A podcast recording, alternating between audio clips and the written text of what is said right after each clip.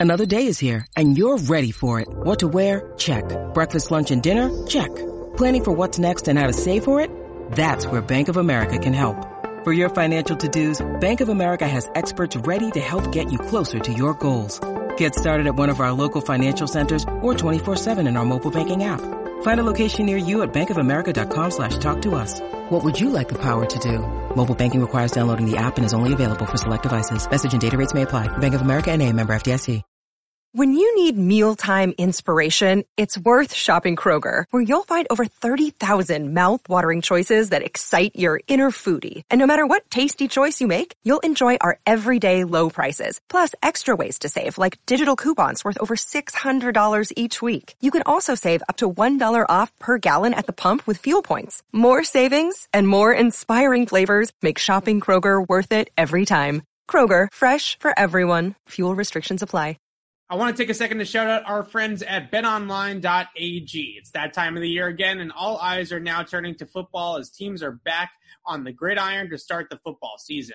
As always, BetOnline is your number one spot for all the pro and college football action this season. Get all the updated odds, props, and contests, including online's biggest half million dollar NFL Mega Contest and the world's largest $200,000 NFL Survivor Contest open now at BetOnline. Head to the website or use your mobile device today to sign up today to receive your 100% welcome bonus. Be sure to take advantage of your opening day super promo. Make a bet on the Thursday, September 9th opener between the Super Bowl champion Buccaneers and the Dallas Cowboys. And if you lose, your wager will be refunded up to $25 for new customers only when signing up and use the promo code NFL100. Hello, everybody. Welcome into a new Patriots Beat podcast here on this Wednesday afternoon. Evan Lazar alongside me, as always, 98.5's Alex Barth. And Alex, we pulled a fast one on everybody yesterday when we said we were going to be back till Thursday, but totally slipped my mind at the end of yesterday's show that we would have so much roster movement on Wednesday with the practice squad and other moves that we can get to here in a minute. But I wanted to start as I, I wanted to start here because we're getting news now trickling in off the wire, right? Uh, and, and we should hear here in a few minutes, maybe some more roster transactional type of things. So I wanted to start with this morning when we spoke to Patriots head coach Bill Belichick. I just counted. He was asked nine questions, nine about Cam Newton, did not mention Cam Newton by name once in that any yes. of those answers. We can also get into Belichick's answer about the COVID 19 vaccination status of Cam Newton, which was interesting to say the least. But were you at all surprised at how evasive Belichick was with his answers about uh, Cam Newton? Because I think on the one hand, everybody always says, "Oh, this is typical Belichick. He doesn't give any answers to the media, yada yada yada." With Cam, it's been different. I th- I would say with Bill, and I would also say that he has given a lot more insight into players that have left than what he did with Cam Newton this morning. Yeah, I would say I, I, I wasn't surprised for the most part. I, I didn't think we were going to get a ton. You know, I thought it would kind of be, you know, I already addressed that, blah, blah, blah. But I thought there would be an overarching statement. You know, Cam was a great player for us. We'd like to mm-hmm. thank him for, you know, I'd like to thank him for his hard work for the last year and a half. He did everything we asked him to do. Right. I, I, I thought that, you know, he generally gives that sort of sentiment before moving on there that so if, if, he had done that first, the rest of it lines up perfectly. He addressed it. He addressed Cam. He moves on. Right. I didn't think we were going to get questions about the the testing misunderstanding or any of that, or get answers on the testing misunderstanding or any of that. But the fact that he didn't say Cam Newton's name once that that feels weird to me. It was one of those press conferences where it almost felt like he felt like it was already been addressed by yesterday's decision, even though he never spoke on it, right? And like you said, the send off or a little bit more of a flowery send off, for lack of a better term, was what I was expecting from Bill Belichick based off of the just identifying the elephant in the room, right? And instead, he just acted like Cam Newton was just another cut, just another procedural right. decision that the team made yesterday in the same vein that the Patriots decided to, to cut Dee Virgin. They also decided to cut Cam Newton, right? And obviously from our perspectives as media, it's very, very different things uh, and those types of things. But that's kind of the sense that Bill Belichick gave. He gave very generic boilerplate type of answers about how it's difficult to cut everybody and it's everybody's in the same boat. Yesterday is a tough day for everyone in the organization, whether you're on the 53 man roster or not. And he also mentioned, as we found out today a couple of times, that it's a fluid situation, right? That this roster right. is far from set. And we'll get to some of the moves that they made today, but overall, I was very, very surprised that Bill Belichick did not, like I said, multiple opportunities just to say, look, we did what was best for the football team. Cam did everything that he, we asked of him. Cam did everything that we could, but we felt like this was the best path forward. And we never right. got that sentence. We never got that sentiment from Bill Belichick. And then we also got some just out of left field opinions, quite frankly, about the vac- the vaccine and the efficacy of the vaccine. Nobody asked him, I don't think, if he, for his take on the vaccine, right? I mean, right. I think it was Ben Volin who asked him if the vaccination status of Cam Newton played a factor, or maybe. So he was he was asked twice. He was asked once if the vaccination status played a factor. He said no. And keep right. in mind, he has to say no to that question. If you look at what's going on in Jacksonville right now, where sure. Urban Meyer admitted that vaccination status played a role, the union's going to come after him, come down on him hard if he if he answers that question with anything but a definitive no. So that was the first one.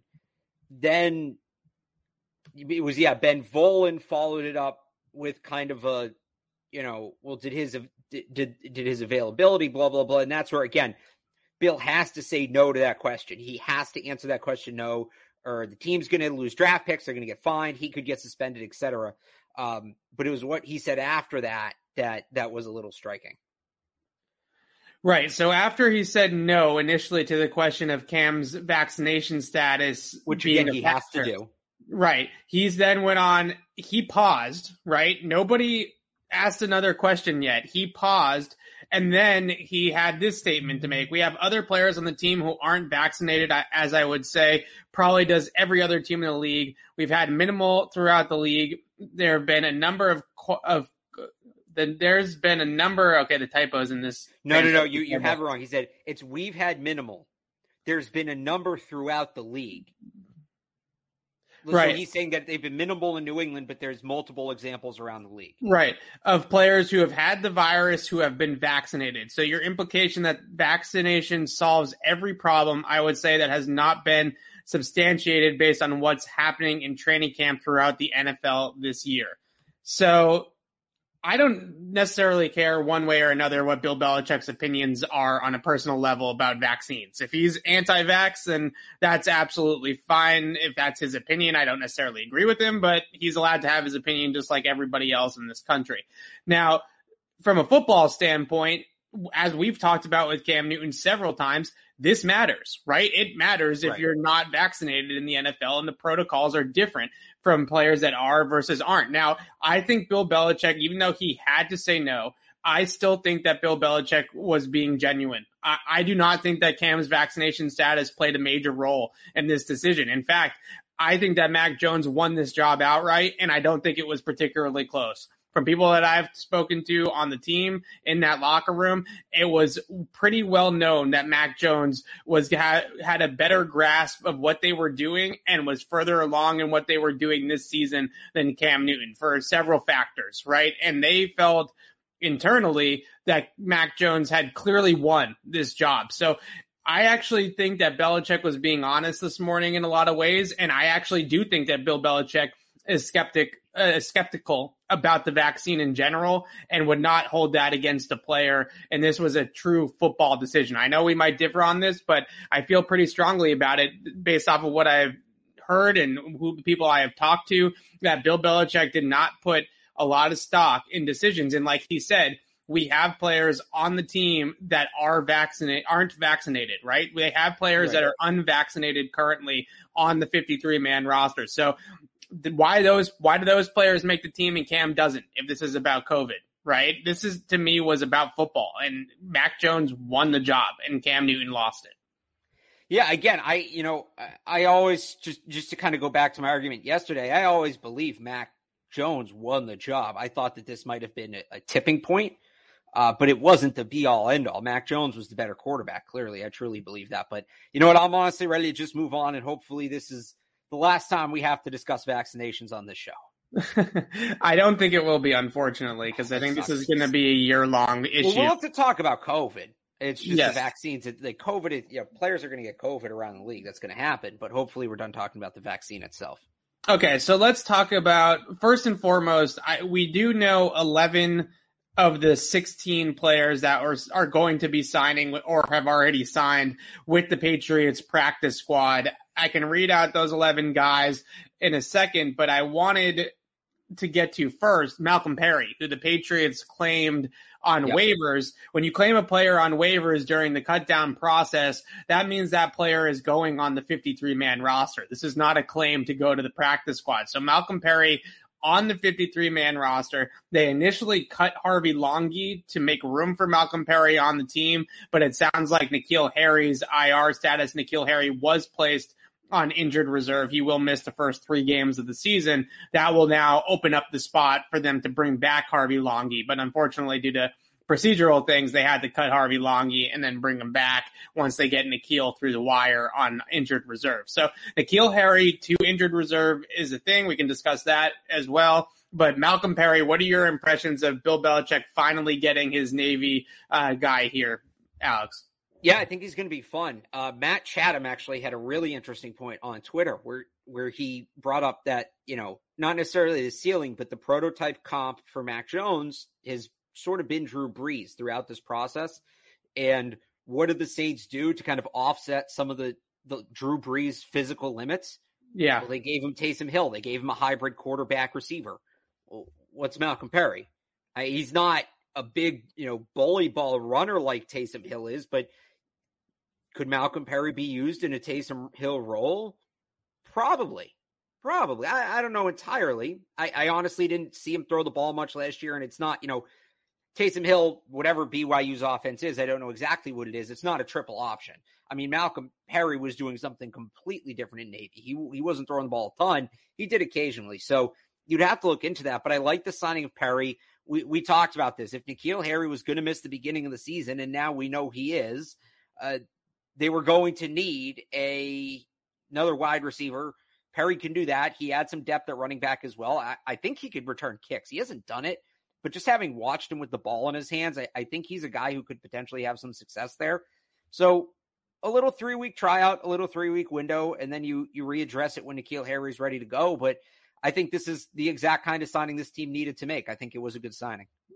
So we've discussed this a few times, and a guy like Isaiah Zuber was potentially maybe that type of role player, that type of gadget player for this team. Yeah. But the Patriots, other than if you consider Jonnu Smith in that mix, which I do think he will be, they did, they did kind of need another guy that could be schemed uh, it could be used on scheme touches, what I would call it. Reverses, end arounds, jet sweeps, just different misdirection in the backfield as a ball carrier behind the line of scrimmage. And I think Malcolm Perry has shown in the NFL and certainly in college when he, when he was a quarterback, but mostly a runner, right? That he's a very good ball carrier and a very good a player in space with the ball in his hand. So another gadget type of player that will be able to be used in a limited role probably, but have some of those elements to it. Now the Patriots did extensive amount of homework on Malcolm Perry in the draft process. They weren't able to get him, but he was shocked when they didn't get him, right? He said, I right. thought for sure the Patriots were going to draft me. Bill Belichick talked to me two, three times during the draft process and it, the board didn't fall that way. So this is Bill Belichick finally getting his guy to a degree. And we're going to talk about another player on the practice squad that they just signed in Ben Mason, who's another guy that I think is yeah. Bill Belichick finally getting one of his guys. Now, Malcolm Perry on the team, as Alex and I just both discussed, a ball carrier type of role, right? A guy that you're going to be able to scheme into space, scheme touches for him, yeah. and do things like that with him that they didn't necessarily have another guy on the roster that played that type of role unless you wanted to use Jonnu Smith as a featured ball carrier, especially with N'Keal Harry going out. Although N'Keal Harry had varying degrees of success, I would say, with uh, carrying the football and design touches. At least he was somebody that could do it and had done it in the past. So they didn't necessarily have that guy. Maybe Malcolm Perry is that for a little while here for the Patriots.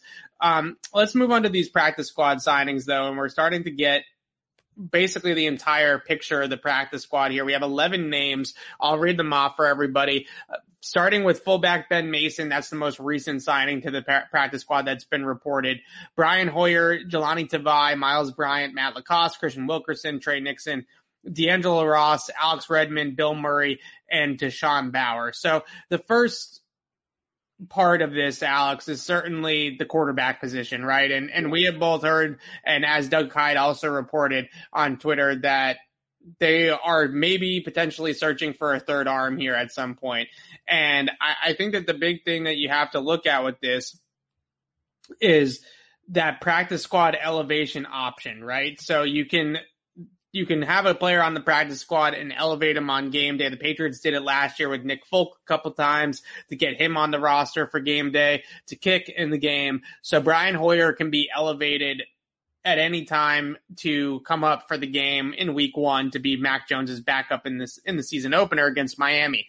But and still on the surface, the Patriots are only carrying two, one quarterback, excuse me, one quarterback on their 53 man roster, and that is Mac Jones. But what were your impressions of Brian Hoyer being the only quarterback here on the practice squad but so far, but on the practice squad instead of the 53 man roster and just the approach the Patriots are taking with the quarterback position right now? Yeah, I mean, I'm not going to waste time talking about, you know, oh, well, they're, they're keeping Jones and Hoyer as the quarterback because they're probably going to sign a third and just doesn't make sense to talk about, oh, they only kept two because this, and then boom, a third guy takes up one of those last five spots. I think with the practice squad, mildly surprising at first, but we we should have seen it coming. They didn't even carry a kicker last year. Let's not forget that. They, it, mm-hmm. and not, you know, instantly. I mean, they didn't have a kicker on their active roster week one. They promoted Nick Folk from the practice squad. And then I think this, they did the same thing in week two. So they don't actually need to carry I mean, technically, they could never carry a second quarterback. They could just keep promoting guys from the practice right. squad. But, you know, they get kind of two weeks here to play with Brian Hoyer's status. And, you know, if that's how you get Malcolm Perry on the roster, if that's how you get, you know, if they're going to go out and get another wide receiver uh, or another cornerback or whoever, if that's how you get those guys on the roster, that's how you keep Harvey Langi on the roster, then that that's what it's going to be. So, uh, you know, it, it works. Again, I'd like to see them bring in a third quarterback regardless whether it's on the active roster or on the practice squad. But I think this is just Bill using the new rules to his advantage and sort of manipulating things.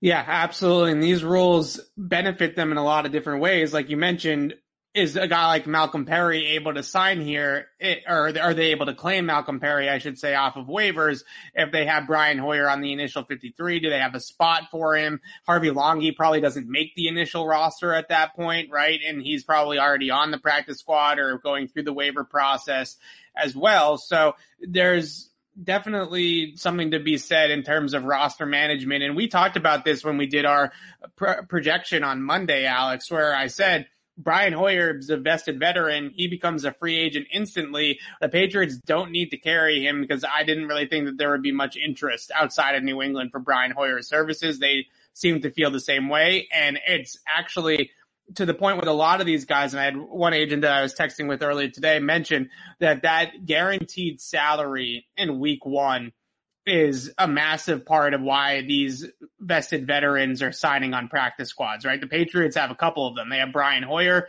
They have Matt LaCosse. Uh, he's a, a vested veteran that's now signed to their practice squad. And these guys around the NFL are having a tough time getting offers for 53 man rosters because of that guaranteed week one salary. So they are seeing a lot of these vested veterans sign with practice squads and get more practice squad offers. Matt LaCosse is a player that had half a dozen practice squad offers, but zero 53 man roster offers, right? Because right. Uh, of the way that the salary cap works and the way that contracts work in the NFL. So a interesting move. I mean, it's basically the same thing that they did with the kickers last year. It's, it's really no right. different than that. And, and yeah, go ahead. I was just going to say that's, you know, if we're just kind of projecting out the rest of the practice squad here, I, I think you know five what five spots left. I think one yeah. goes to quarterback, and I, I could see another going to a kicker too. Yeah.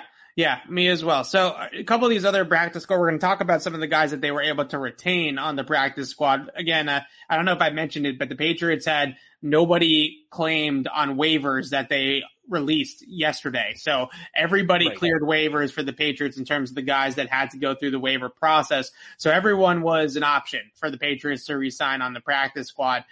So we'll get to some of the players that they were able to bring back, but was Ben Mason the most predictable signing that we all should have seen coming? Because this was fascinating. Now, Ian Rapoport said that the Patriots are signing Ben Mason under the impression, at least as it was presented to Rap Sheet, to quickly elevate him to the 53 man roster when a roster spot becomes available. So first and foremost, what do you think about them getting Ben Mason here in the fold. I, as soon as I saw Ben Mason was waived yesterday, I thought that my ears perked up, right? I, I thought this right. would be a possibility. But now it sounds like they had Ben Mason has a legitimate chance to knock Jakob Johnson off the roster unless they're going to carry two fullbacks. Which they might. You know, we went from I, I was sitting here saying they're not going to carry a fullback to you know, maybe you go 22 personnel, two tight ends, two fullbacks, and you just push your way down the field, I guess. I don't know. Um, it's it's interesting. I think the nature of the fullback position is highly physical. Yeah. And I think it's a spot that you just, you know, you want that depth, right? You want that extra depth. Um, because, you know, we, we remember what happened when, when James Develin went down and, and, and then Jakob Johnson got hurt shortly after as a rookie and they really didn't have anybody for that role. So they have some more depth there now.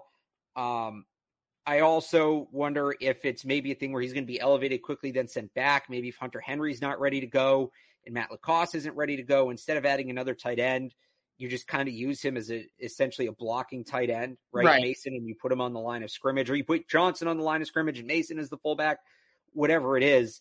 Uh, I, I I find it hard to believe Johnson's roster spots at risk because I think if it was, he would have been one of these guys they cut to, to IR players or bring somebody back.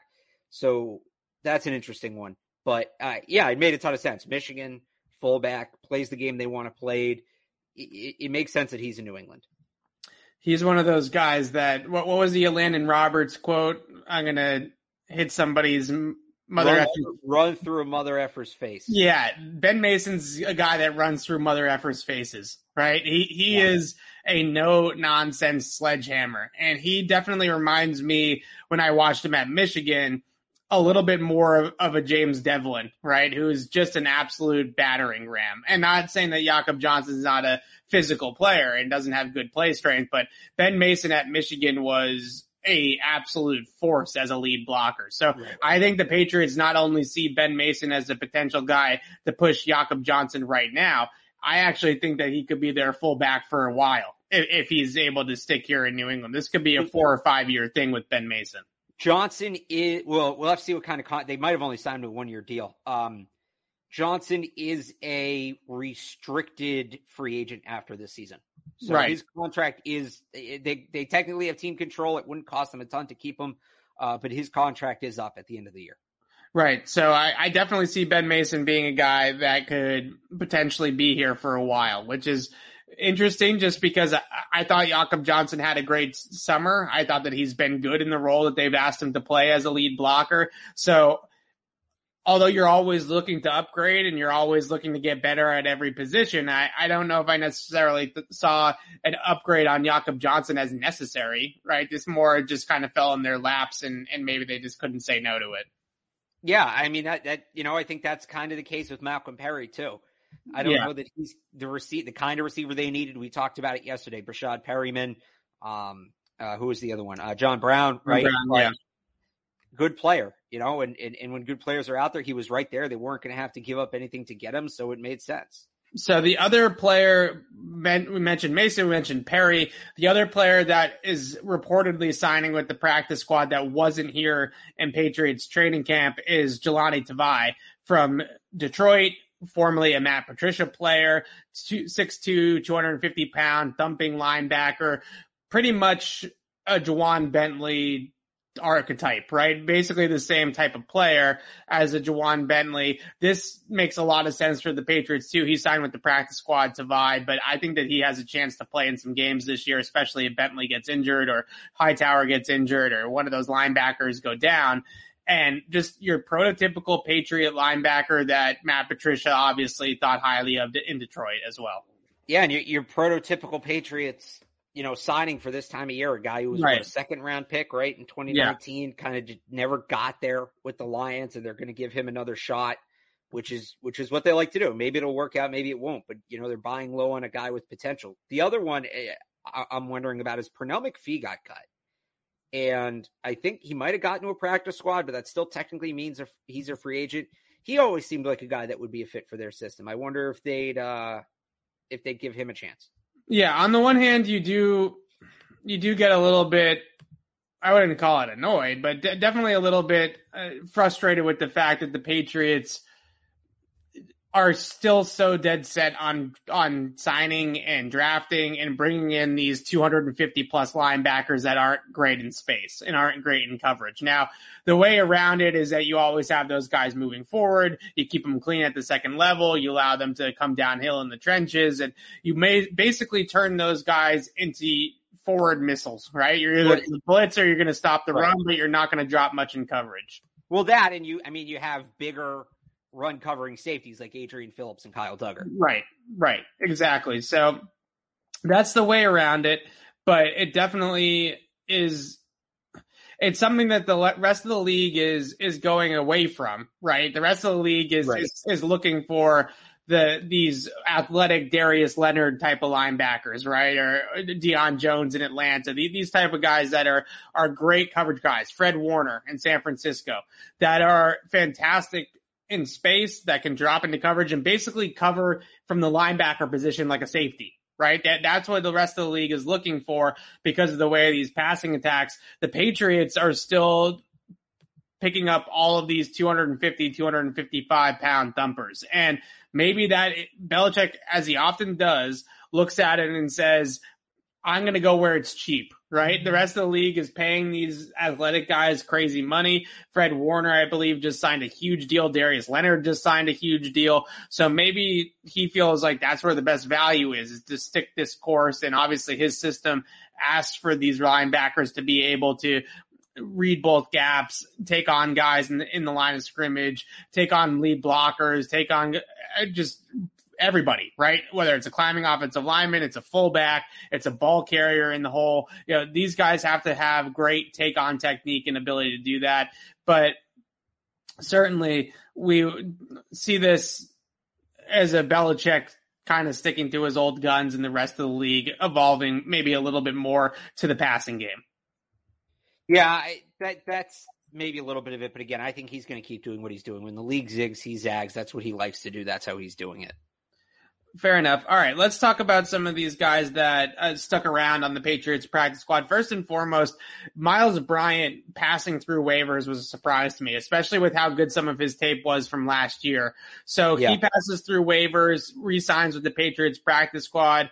Were you surprised that Myles Bryant was able to get back to the practice squad first? And, and second, why do we think he did? Right? I mean, what does the rest of the league see? What do the Patriots even see by cutting him? I'd mentioned the size thing yesterday because that's the only thing that I can think of that would be the factor here at five seven, five eight, 180 pounds. He's not big enough to play a slot corner role in the NFL, but the Patriots cut him. Miles Bryan passes through waivers and clears waivers. He could be hurt. That that could be a factor that he might not pass a physical right now if he were claimed by another team. But what do you think is going on with Myles Bryant? I think it's got to be the injury. I think that's got to be it. There's no other reason. He's a good NFL, you know, hybrid defensive back. Not great, Right. but he's good. He certainly provides solid depth. I think it it just wasn't, you know, because the way the waiver order works, you put in a claim on a player, you go to the bottom of the waiver order until somebody else claims a player. So, you know, with an injury for a guy who's not going to be able to play right away, I just wonder if teams didn't want to initially give up their spot uh, on the waiver wire. I almost wonder if there's a, if there's a higher chance he would have been claimed if he had been kept and then waived today in that Right. first, you know, because he would have been one of the best players on that second, the the, the second wave. I, I can't think of a better way to phrase that, but um, I, I it's got to be the injury for me. So that's kind of why I figured he got through. He wasn't the biggest surprise for me. That was Kristian Wilkerson because he's healthy. But Right. I, I would think whatever injury Brian's dealing with, it was enough. The team said, you know what, we can go get somebody else. Because here's the thing: you're not signing Myles Bryant necessarily with a super long term projection. He is a long term projection guy, but a guy like that, you're probably signing right now to fill a need. But the reality is he's hurt. So he's not going to be able to fill that need right now. So that might have protected him. Uh, so uh, mildly surprised. I thought somebody might take a shot on him, but uh, I was more surprised by Wilkerson getting through. Yeah, the way that I look at Miles Bryan too is just he's got great versatility. He can play multiple spots. He can play a little bit of safety. He can play a little bit of slot corner. He's got NFL level cover talent, right? He's definitely somebody, especially in man coverage systems, that can hang and cover guys man to man pretty well. But that size thing, if you're looking for a football reason, I also think it's probably mostly the injury. But if you're looking for a football reason, when you're going to play in the middle of the field and you're going to play in the slot or you're going to play down in the box and you're 180 pounds soaking wet, that that's going to be a, a, problem, right? That that's going to be an right. issue in this league. And I, I do think that that's coming up with Myles Bryant a little bit just based off of the lack of interest around the league in his in his services and the Patriots wanting to cut him as well. So Kristian Wilkerson's the other name that you mentioned. He is back on the practice squad too. Another player that had options in terms of practice squad options. He could have gone and signed with a lot of teams' practice squads. No 53 offers, no waiver claim. So Kristian Wilker- Wilkerson comes back to the Patriots practice squad. This to me is good. I, I, I thought before the Malcolm Perry news came out that Wilkerson might get elevated once N'Keal Harry went on injured reserve. They end up claiming Malcolm Perry instead. So Wilkerson needs to wait a little bit longer to potentially get his chance. But if there's an injury at that wide receiver room uh, on the 53, I I don't think the team is going to hesitate with calling up Kristian Wilkerson for a game or two. Yeah, and what I would say is maybe it's even Wilkerson week one, right? Perry just got here. Can he get ready right. in time for week one? If they have more long term aspirations with Perry, Wilkerson's been here. He knows the offense. He mm-hmm. has chemistry with Mac.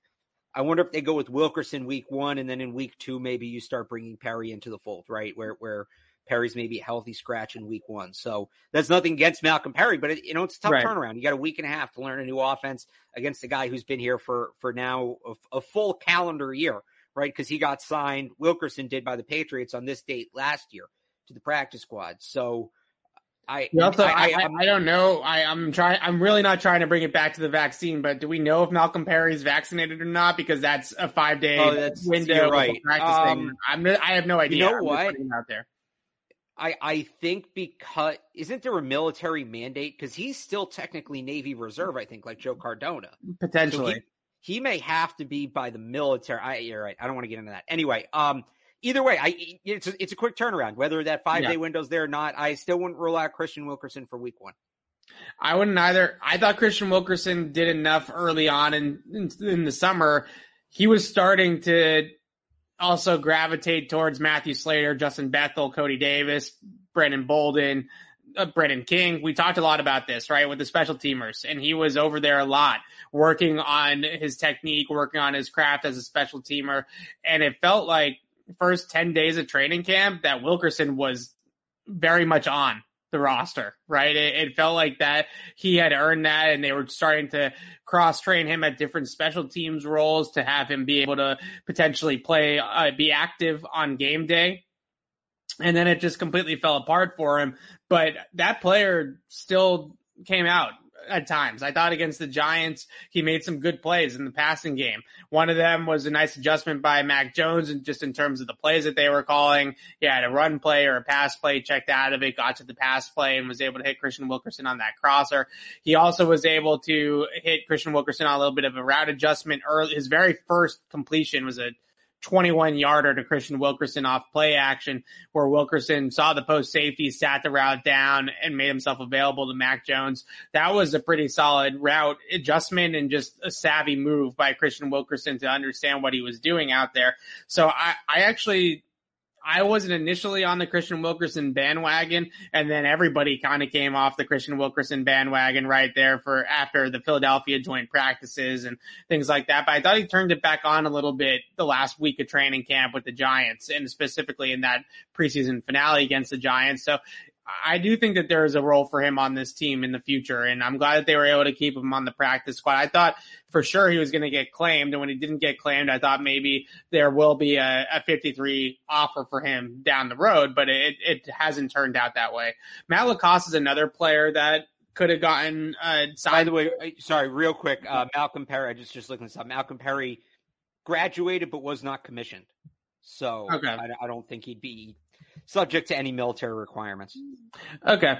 So Matt LaCosse also signed with the Patriots practice squad. Another, I mentioned earlier that these vested veterans are having a tough time. The, the guys that were vets that got cut, like a Matt LaCosse that didn't have to pass through waivers, they, they didn't have uh, very many of those guys sign with 53 man rosters. A lot of these guys are signing with practice squads due to the way contracts work in the NFL. So I, honestly think Matt LaCosse has gotten a little bit of a bad rap by a lot of Patriots fans because when they signed him in 2019, he was forced to basically be the number one tight end on the depth chart, and that wasn't his fault, right? He was not. He should not Right. have been a number one tight end on the depth chart. The Patriots just had so little uh, depth and so little talent at that position after Rob Gronkowski retired or retired for a year that Matt LaCosse was put into a position where he was damned. You know, like there was no way that he was going to be able to to produce at the level that that he was being asked to produce at. So.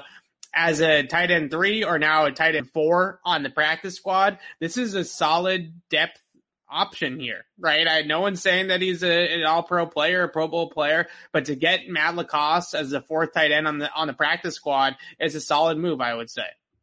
Yeah, it, it, it absolutely is. I thought, and I wasn't super high on Matt LaCosse coming in, but I thought he had a very good summer up until he got hurt. And I wonder if you mentioned the financial element of it too. I wonder, kind of like we talked about with Bryant, if a team's just not super eager to sign a guy coming right off a concussion. I think that might have helped a little bit.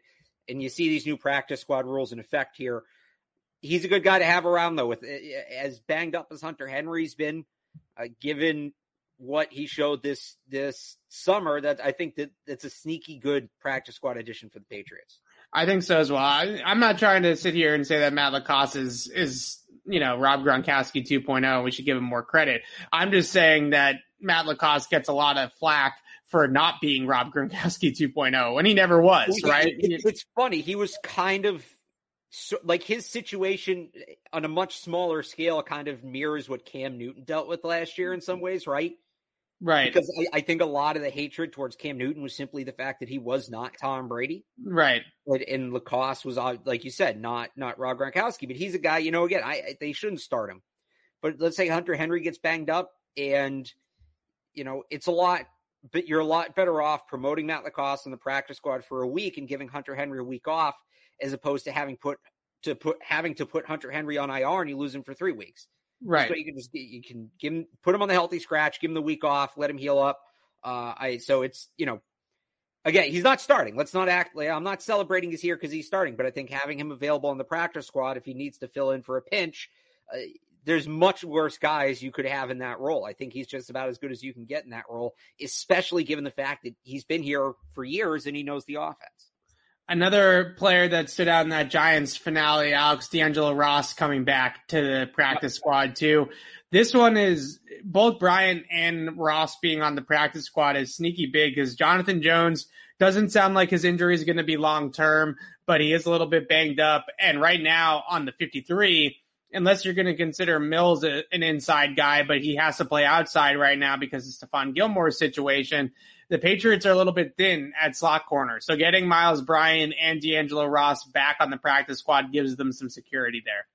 It does. They can play Shaun Wade in the slot too. I think they like him as an outside corner. Yeah. But he played in the slot in college. Corner. I asked cornerbacks coach Mike Pellegrino about this today. He said, you know, one of the things they love about Wade is his versatility. Right? He's a he's a DB. That's what he said. He's a DB. He's an overall defensive back. Right. They value guys that can do that. But you know, if he's not ready for Week One, I I think I certainly think Bryant, if healthy, is, a candidate to be elevated Week One. If he's not healthy, I Yeah. think D'Angelo Ross is a guy you could see on an emergency basis just to kind of give them some depth.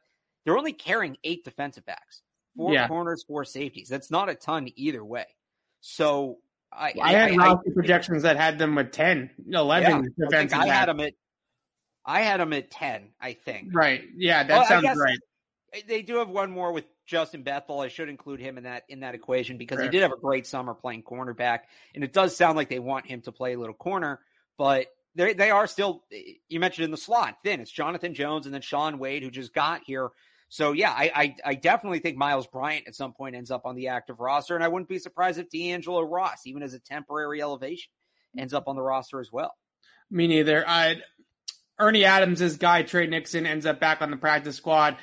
I'm interested to see more out of Tre Nixon. I, I think that he has an NFL future, maybe a year away, has to fill out a little bit, work on his body a little bit. He missed a ton of practice time, so it was difficult for him to pick it up this year. He surprised me, I would say, with his quickness and his ability to create separation at the top of the route out of the slot. I we saw at in college at UCF his ability to separate vertically, right? To run down the sideline and get open over the top of the defense. But in the limited action that we saw Tre Nixon with the Patriots in training camp, he was winning a lot more inside as a slot option. And when he was healthy, there were times there where him and Mac Jones had quite the rapport working inside uh, with those little inside option routes. And Tre Nixon looked like he had a good feel for those. So he's a developmental player that doesn't beat out a guy like Gunnar Olszewski yet, just because of Gunnar's punt return ability. But in terms of another guy that they could add in that mix in the slot, I think Tre Nixon could be somebody like that in a couple of years. Yeah, no, I completely agree with you. I, I think Nixon does have NFL upside, but like you said, he's a, at least a year away. I, I said it from the draft. This was the perfect outcome for Tre Nixon. This is exactly what you were looking for. He's going to get on the practice squad. He's going to sit behind Jakobi Meyers, Nelson Agholor, Kendrick Bourne, uh, learn from these guys for a year, and then we'll see what he puts into practice next summer, and he can make a real run at the roster next summer. I think that's that's exact that in my mind should have been the plan when they drafted him.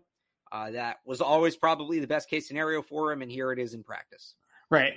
Any love for Bill Murray or Tashawn Bower? I've been a Tashawn Bower guy. I know you're I, a Tashawn Bower guy. Yeah. Yeah. Bill Murray had a decent camp, a decent preseason, beat up on some bad offensive linemen late in some of these preseason games. He was near the top of the league in terms of interior defenders, pressures, pressures per snap, all those types of PFF metrics, ranked really highly in those. But granted, he did add up a lot of those pressures in three minutes to go in the fourth quarter against guys that are no longer on teams right now in the interior of the offensive lines. But Bowers, I, have been a Bower guy. I, I think Bower is another one of those guys – that you lose some bodies on the edge of the defense. They've just got insane depth there right now on the 53 man roster with Judon and Van Noy and Uche and Winovich and Ronnie Perkins. And they, they just have too many bodies there for Bower to make the team.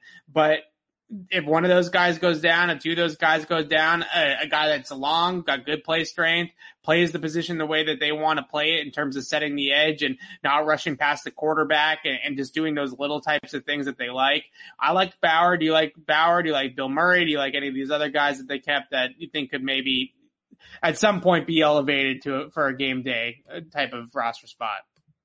Yeah, I have to pull up the full list because I don't remember who we who we talked about. I like Bower. I, I think Bill Murray's an interesting guy just because he he started playing a ton of special teams at the end of the, the summer, and you yeah. don't generally see that from a defensive tackle. Right. Uh, cut out. Sorry, were you about to say something? You kind of froze up. Oh no, I just I think it's funny that at 290, maybe even 300 pounds, Bill Murray's out there covering kicks. It, it was it was just funny to see. Yeah, so you know, I, I think that he's a guy that they'd like another look at next summer. I'm looking at the list. The only name we really haven't talked about is Alex Redmond, so he's still here. So now we've named all 11. Uh, I, I, will say this. Here's my thought, and, and they've done this before. So there are 11 players right now out of 16. They don't have to carry 16. And Miguel Benzan, Pat's cap on Twitter, right? He has their their cap number right now at just under six million dollars, and they're going to want moves to room to make moves during the season I again, I still think they're going to add a quarterback. I wouldn't be shocked if they had a kicker. After that, they might be done. They might carry 13, 14 guys and leave a couple spots open and just save that money. I wouldn't rule that out. What was it a couple years ago? Do you remember the yeah. seven? Because we had talked about this. It was our first or second year on the beat, and they were super, super up against the cap. And I think they had like four guys on the. They cut half their practice squad randomly yeah. during the bye week, and then they had like four guys on the practice squad the rest of the year. I wouldn't, you know, six million should be enough to get you through the rest of the year. It should. But, you know, if they want to, if they want room to say trade for a corner at the deadline or something like that, maybe have to pull some salary in. Um, I, I could see them maybe staying a little under that 16 again, 13 or 14 guys on the practice squad. Yeah, I, I definitely think another quarterback is coming, and I, I, don't know who who. I wish I could tell you who, but there are. some I have a list. I, I do have, and I got made fun of for teasing this too much this morning by but, Adam Jones on 98.5 The Sports Hub, but 98.5thesportshub.com. I do have a list of six. Well, I guess it's five quarterbacks now. All right, give me give me your list, and then I, I, have a couple. I'm sure maybe a few of them are on your list. Yeah. So, uh, so there, there's three ways they can go. They can just the known commodity, right? The guy that's been here knows the offense. That would be right. Jake Dolegala, of course, and then Brian Lewerke, who was only here for a little bit last summer, but he sort of knows. Then they could go with, you know, another Brian Hoyer, just another veteran, another teacher for Mac Jones. I look at a guy like Garrett Gilbert, who I thought did, given the role, did well last year in Dallas. And Josh Johnson, who's been on 14 NFL teams, he's been cut 20 times, but hey, he's seen everything. That knowledge is valuable. You know, you're not looking for 20 times. He's been cut 20 times. Yes, wow. he's been on 14 NFL teams plus three other professional teams. He's with the Sacramento Mountain. Let me see if I can do this. The Sacramento Mountain Lions, who I think were the UFL. Uh, he was with the LA Wildcats of the XFL, and then he was with an AAF team, the San Diego Fleet would be so he was with three non NFL teams in the Sacramento Mountain Lions were the UFL. They were not the FXFL. So that's the one league he hasn't played in. But yeah, tw- uh, 20, uh, 14 teams since 2008. He's seen a lot of football. Um, and then the other category they could go to is because they still do need a backup quarterback. I don't think it's Brian Hoyer beyond this year. And, you know, if we were to project ahead, and there's a lot that's going to happen between now and then, but if we were to project ahead, I would say that they're probably going to need a quarterback again next offseason. Not a starter, obviously, hopefully, but they right. still need to find a backup, a, a, sustainable backup for Mac Jones. So maybe they dip into that pool. I thought that potentially uh, Will Grier could be a guy who could come in and be a backup for them for three or four years. I liked his upside. He was claimed by the Cowboys. The other option, somebody beat me to it in the chat, Kyle Lauletta. That was going to be the name I was going to drop. Right, who they who they reportedly really liked coming out in the draft in 2018. Uh, somebody mentioned Stidham. He's going to be out for at least the first six weeks. So right. bring in any one of these guys, cut him six, six weeks in, and Stidham becomes your third quarterback. Or you could just roll with this guy and not activate Stidham, uh, especially because maybe you want to keep this guy on the practice squad. If you activate right. Stidham, you then have to cut him to get him back on the practice squad. He might get claimed. So I, I, I, wouldn't rule out a third guy. Those are kind of the three branches they could go. I guess Danny Etling falls into that first category no. too, but he's no. really bad. Uh, but yeah, there's a number of directions they could go. Yeah, the the one player quarterback I can tell you that it's not is Ben DiNucci. That's the only one I got. I, I, I don't know who it is, but I know, I know, it's not Ben DiNucci. The Good. other quarterback that I wanted to throw out there was Kyle Lauletta, who had a decent camp in Cleveland. Oh, what about yeah. our guy Tim Boyle? Oh no, not Tim Boyle. Is he anywhere? Kyle Lauletta had a decent camp in, in Cleveland. Boyle's on the line, by the way. Uh, poor man's, very poor man's Alex Smith, right? Very weak arm. Uh, it takes a lot of air under the ball to get the ball down the field with a guy like Kyle Lauletta, but he's got a quick release. He knows how to read the middle of the field. Uh, he takes care of the football for the most part. You're not going to ask him to throw vertical. You're not going to ask him to throw 50 yard bombs all game. But if you want to win in the quick game and get the football out and, and operate within 20 yards of the line of scrimmage with anticipation, uh, Kyle Lauletta can be that type of player. The other one that I would mention, I know that people are going to hate this, but Trevor Siemian also got waived and at least Trevor Siemian has some NFL starter experience, right? And when you look at just the backup to a guy like Mac Jones, you want to have it stylistically match up a little bit, and you want to have that guy have a little bit of NFL experience in starting games. And if you're not going to trust Brian Hoyer to be the backup in that respect, then maybe a guy like, like a Trevor Siemian who's definitely started a ton of games in the league and and knows uh, what he's doing. It could be an option there as well. But Lauletta would be my choice if I if I had to pick any of these quarterbacks that got cut over the last 24 hours, and uh, not Matt Barkley, uh, not uh, DiNucci. I just said that that's not happening. but maybe somebody that we just mentioned will be the third quarterback because the Patriots are. I would be shocked at this point, Alex, if they don't bring in a third QB. Is uh, what was his name? The the USC quarterback who was here for a minute. Um, Cody Kessler. Is Cody Kessler? Cody Kessler. Oh, that's an interesting one. I think Cody Kessler is a free. Agent. He's agent. a free agent. He's a, Yeah. I uh, he hasn't been on a roster. It looks like since he was on the Patriots. Prac. I mean, he was on the practice squad pretty much the whole time in 2019. Oh no, he wasn't. He was here for the last two weeks of September, first two weeks of October. Oh no, and then he was here. He was so he was he was basically here the whole season except two weeks in October. Right. So Yeah. I yeah, I, I Cody Kessler David- makes a ton of sense too. I didn't even think of that. Well, the, you would think Brian Hoyer is going to be the scout team quarterback, but there was a lot of praise for Cody Kessler's work as the scout team quarterback during his time here because He's a little more mobile. He's yeah, not like that was you know right.